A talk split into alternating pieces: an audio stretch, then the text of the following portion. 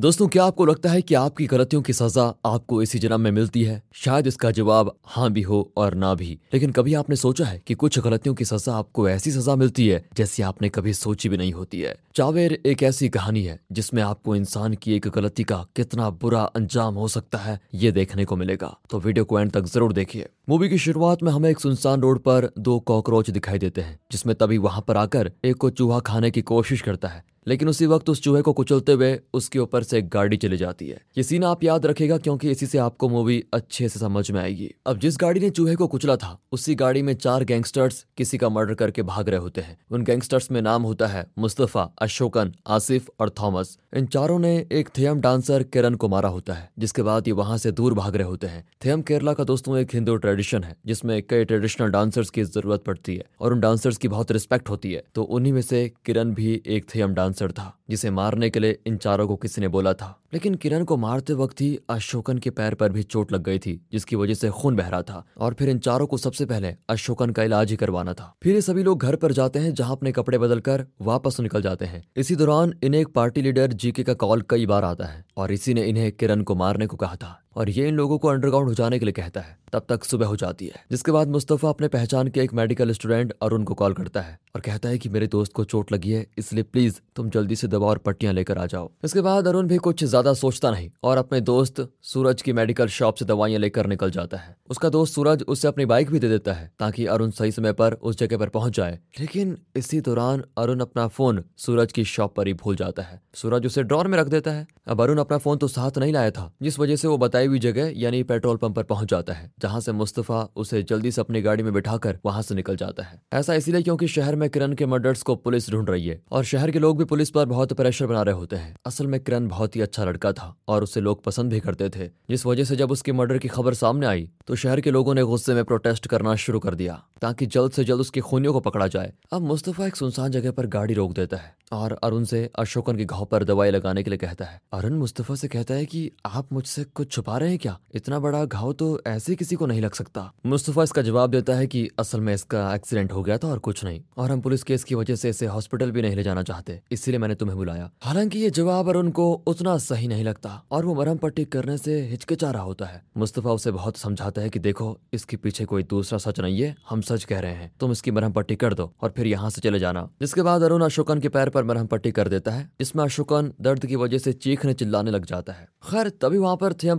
Performers का एक group आता है, जिसे देखकर ये लोग यहाँ से भाग निकलते हैं। अब अरुण को थॉमस के ग्रुप को देखकर लगता है कि इन्होंने भी कहीं किसी को मार तो नहीं दिया। अरुण शक तो करता है, लेकिन उसे ये नहीं पता कि इन्होंने ही किरण का मर्डर किया है। अरुण मुस्तफ़ा से कहता है कि मुझे गाड़ी से उतरना है और मुझे घर जाना है। लेकिन मुस्तफ़ा अरुण को कुछ बहाना देकर उसे गाड़ी में ही बिठाए रखता है। ऐसा इसीलिए क्योंकि जीके का उन्हें कॉल आया होता है, जो उनसे कहता है कि अरुण को भी तुम अपने साथ ही रखना, वरना हो सकता है कि वहाँ से घर लौटकर वो बाकी लोगों को तुम्हारे बारे में बता दे। अब इसी वजह से मुस्तफ़ा, अरुण और अपनी गैंग के साथ अपने पुराने घर पर आ जाता है, जो कि इनका अड्डा है। वहाँ पहुंचकर ये सभी अपने हथियारों को कुएँ में फेंक देते हैं, ताकि कोई सबूत न बचे, जिसके बाद ये लोग खाना खाने बैठ जाते हैं। उसी दौरान अरुण को बहुत बड़ा सच पता चलता है। खाना खाते हुए ये सभी लोग किरण को मारने वाली बात करने लगते हैं, जिससे अरुण समझ जाता है कि इन्हीं लोगों ने किरण को मारा है। और इसी वजह से ये लोग हॉस्पिटल नहीं जा रहे थे। तभी हमें दिखाया जाता है कि कैसे इन लोगों ने किरण को मारा था। किरण जब रात में आ रहा होता है, तभी उसके ऊपर ये सभी हमला कर देते हैं, और अशोकन तब पीछे बैठकर ये सब देख रहा था। लेकिन किरण तभी इन तीनों पर भारी पड़ने लगता है जिसके बाद अशोकन भी अपनी चाकू लेकर उसे मारने जाता है। इसी दौरान किरण के हाथ में भी एक चाकू आ जाता है, जिससे वह अशोकन के पैर पर बहुत बड़ा जख्म देता है। जिसके बाद सभी एक साथ मिलकर किरण पर हमला कर देते हैं और उसे बुरी तरह चाकू से मारते हैं। मरते हुए किरण इनसे रोते हुए बार बार पूछता है कि, तुम मुझे क्यों मार रहे हो? मैंने तुम्हारा क्या बिगाड़ा? लेकिन फिर भी इन्हें उस पर बिल्कुल दया नहीं आती और उसे चौदह बार चाकू से मारकर ये लोग उसकी जान ले लेते हैं। ये पूरा सच अरुण भी उस वक्त सुन लेता है, जिसके बाद मुस्तफ़ा उसके पास जाकर कहता है,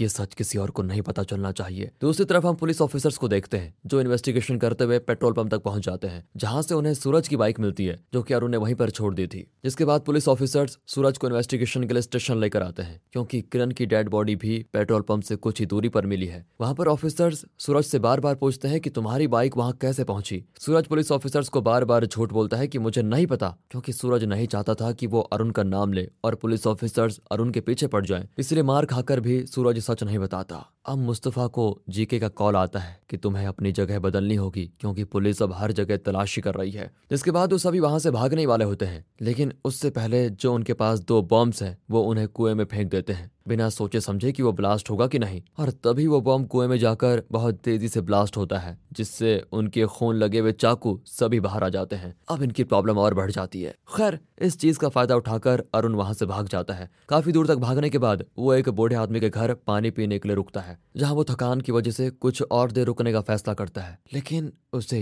ये नहीं पता होता कि ये बूढ़ा आदमी भी मुस्तफ़ा का ही आदमी है, और मुस्तफ़ा और उसके लोग उसे पीछे से ढूंढते हुए आ रहे हैं। वो बूढ़ा आदमी तब मुस्तफ़ा को कॉल करके कहता है कि अरुण यहीं पर है। फिर अरुण को मुस्तफ़ा और उसके लोग वापस पकड़ लेते हैं और अपने साथ लेकर जाते हैं। यहाँ हम फिर से सूरज को देखते हैं, जिससे मिलने के लिए अपोजिशन पार्टी के कुछ मेंबर्स आए होते हैं, जो कि सूरज के काफ़ी अच्छे दोस्त हैं। वो सूरज से पूछते हैं कि तुम सच क्यों नहीं बता देते? तुम बता क्यों नहीं देते कि तुम्हारी बाइक वहाँ कैसे आई? जिस पर सूरज जवाब देता है कि मेरी बाइक मेरा एक दोस्त वहाँ पर लेकर गया था, पर मुझे पूरा भरोसा है उसने ऐसा कुछ नहीं किया होगा। जिसके बाद वो लोग सूरज से उसके दोस्त का नाम बताने के लिए कहते हैं। लेकिन सूरज ये कहकर नाम बताने से मना कर देता है कि मैं उसे इस पुलिस केस में नहीं फंसाना चाहता। वो मेरा दोस्त है। ये सुनकर वो सभी लोग वहाँ से चले जाते हैं। अरुण मुस्तफ़ा से पूछता है कि तुम लोग मुझे जाने क्यों नहीं दे रहे हो? मुस्तफ़ा कहता है कि तुम्हें अब हमारा सच पता है। लेकिन इसके अलावा पुलिस ऑफिसर सब तुम्हारे पीछे पड़े हुए हैं, क्योंकि उन्हें शक है कि शायद तुमने किरण को मारा। इसीलिए हम तुम्हें अपने साथ लेकर घूम रहे हैं। तभी अशोकन को जीके का कॉल आता है, जो उन्हें दूसरे शहर जाने के लिए कहता है, ताकि वो वहाँ जाकर अंडरग्राउंड हो जाए। इसके बाद ये लोग काफ़ी लंबा ड्राइव करके जंगलों से गुजरते हुए शहर से बाहर भागने लगते हैं। इसके बीच में आसिफ, जो की अभी तक गाड़ी ड्राइव कर रहा था, वो कहता है की मैं आगे नहीं जा पाऊँगा, क्योंकि ये हमारा प्लान नहीं था और अब चीज़ें और बिगड़ रही हैं। इसके बाद अशोकन मुकंदन को कॉल करता है, जो कि एक दूसरी पार्टी का लीडर है, और मुकंदन और जीके दोनों बहुत ही अच्छे दोस्त हैं। दोनों साथ में अशोकन के ज़रिए सारे मर्डर्स करवाते हैं। अशोकन मुकंदन से कहता है कि जल्द से जल्द हमारे इस मुसीबत से निकलने में कुछ करो, वरना मैं पुलिस के पास जाकर तुम दोनों के सारे पॉलिटिकल मर्डर्स बता दूँगा।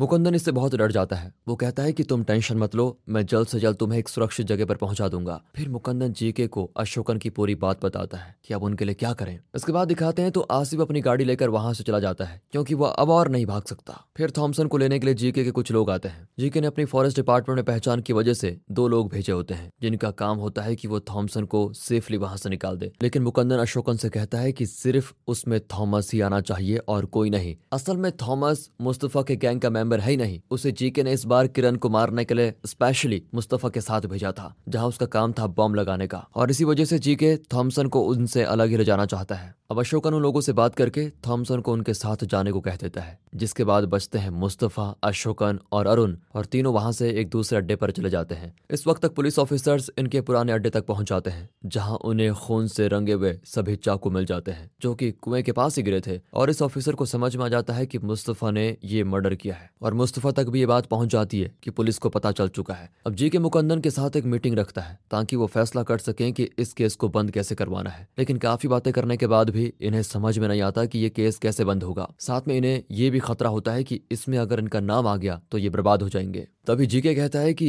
इससे बचने का सिर्फ़ एक ही तरीका है, और वो है उन सभी पाँचों लोगों को मार दो, यानी कि मुस्तफ़ा के गैंग को और अरुण को, जिसके बाद सबसे पहले जीके का शिकार बनता है आसिफ, जो कि जीप लेकर अपने घर लौटा होता है, लेकिन उसे बीच रोड में ही एक ट्रक पीछे से ठोक देता है, जिससे आसिफ की जीप पलट पड़ती है और साथ ही उसकी दर्दनाक मौत होती है। ऐसे थॉमस को भी वो दोनों लोग मार देते हैं, जो उसे लेकर जा रहे थे, और अब जीके को मुस्तफ़ा, शोकन और अरुण को मारना था। इसी बीच अरुण के घर वाले भी टेंशन में आ जाते हैं कि इतनी देर हो चुकी है, अरुण अब तक घर क्यों नहीं आया? अगली सुबह अरुण की माँ को सूरज की शॉप से अरुण का फ़ोन मिलता है, जिसे लेकर अरुण की माँ पुलिस स्टेशन चली जाती है। वहाँ पर उनकी बहुत इज़्ज़त होती है क्योंकि वो गवर्नमेंट टीचर है और शहर से सभी बड़े लोग उन्हें रिस्पेक्ट करते हैं। इसी वजह से ऑफिसर्स उनकी आराम से बात सुनते हैं और वो उन्हें बताती है कि मेरा बेटा अरुण वो बाइक लेकर गया था, इसीलिए आप सूरज को छोड़ दीजिए। इसके बाद पुलिस अरुण का फ़ोन ले लेती है और सूरज को छोड़ देते हैं। अब देखते हैं तो पुलिस मुस्तफ़ा के क्लीनर को पूछताछ करने के लिए बुलाती है, क्योंकि अरुण के फ़ोन में उसी के नंबर से कॉल आया। था। जिस पर क्लीनर बताता है कि अभी तो वो नंबर मुस्तफ़ा के पास है। यानी अरुण को मुस्तफ़ा ने कॉल किया था।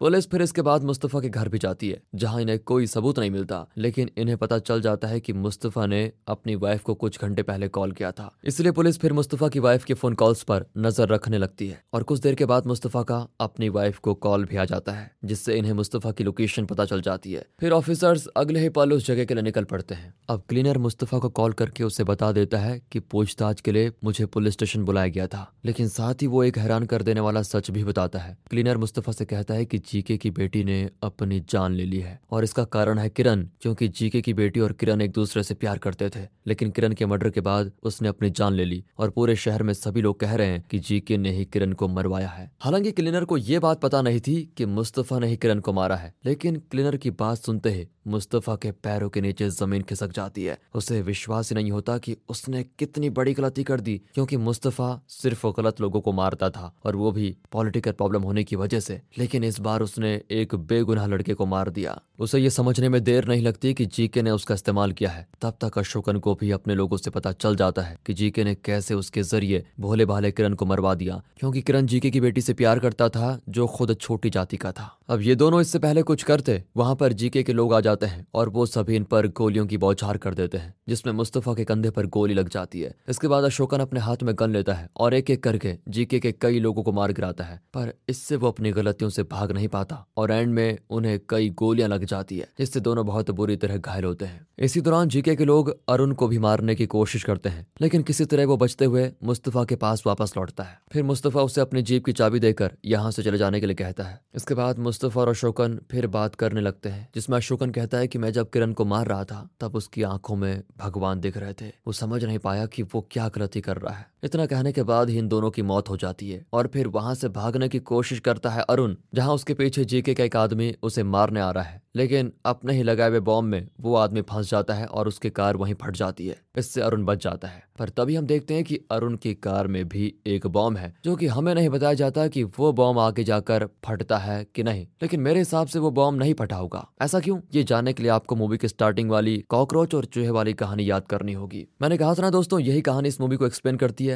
इस कहानी में समझाया गया है कि अगर कोई किसी के साथ बुरा करता है तो उसके साथ उससे भी बुरा होता है। उस चूहे ने कॉकरोच को खाने की कोशिश की तो उसे बहुत दर्दनाक तरीके से मौत मिली, जैसा इस मूवी में हुआ भी। किरण को मारने के बाद मुस्तफ़ा और उसके लोगों को भी एंड में अपनी जान देनी पड़ी, और वो भी बहुत बुरी तरह। अब यहाँ अरुण इसलिए नहीं मरा, क्योंकि मूवी के स्टार्टिंग में हम देखते हैं कि थॉमस का बॉम्ब किरण को मारते हुए नहीं फटा है। यानी कि बॉम्ब हमेशा फटे ये ज़रूरी नहीं है। और यहाँ उनकी कोई गलती नहीं थी। इसलिए वो बॉम्ब नहीं फटेगा और वो बच जाएगा। इसके साथ ही दोस्तों, ये मूवी खत्म होती है और आप हमारे दूसरे चैनल मूवीज़ वेदर की तरफ़ देख लीजिए, उसे सब्सक्राइब करें, सपोर्ट करें। मिलते हैं मज़ेदार वीडियो के साथ, तब तक ले गुड बाय। ख्याल रखें अपना। And finally thanks for watching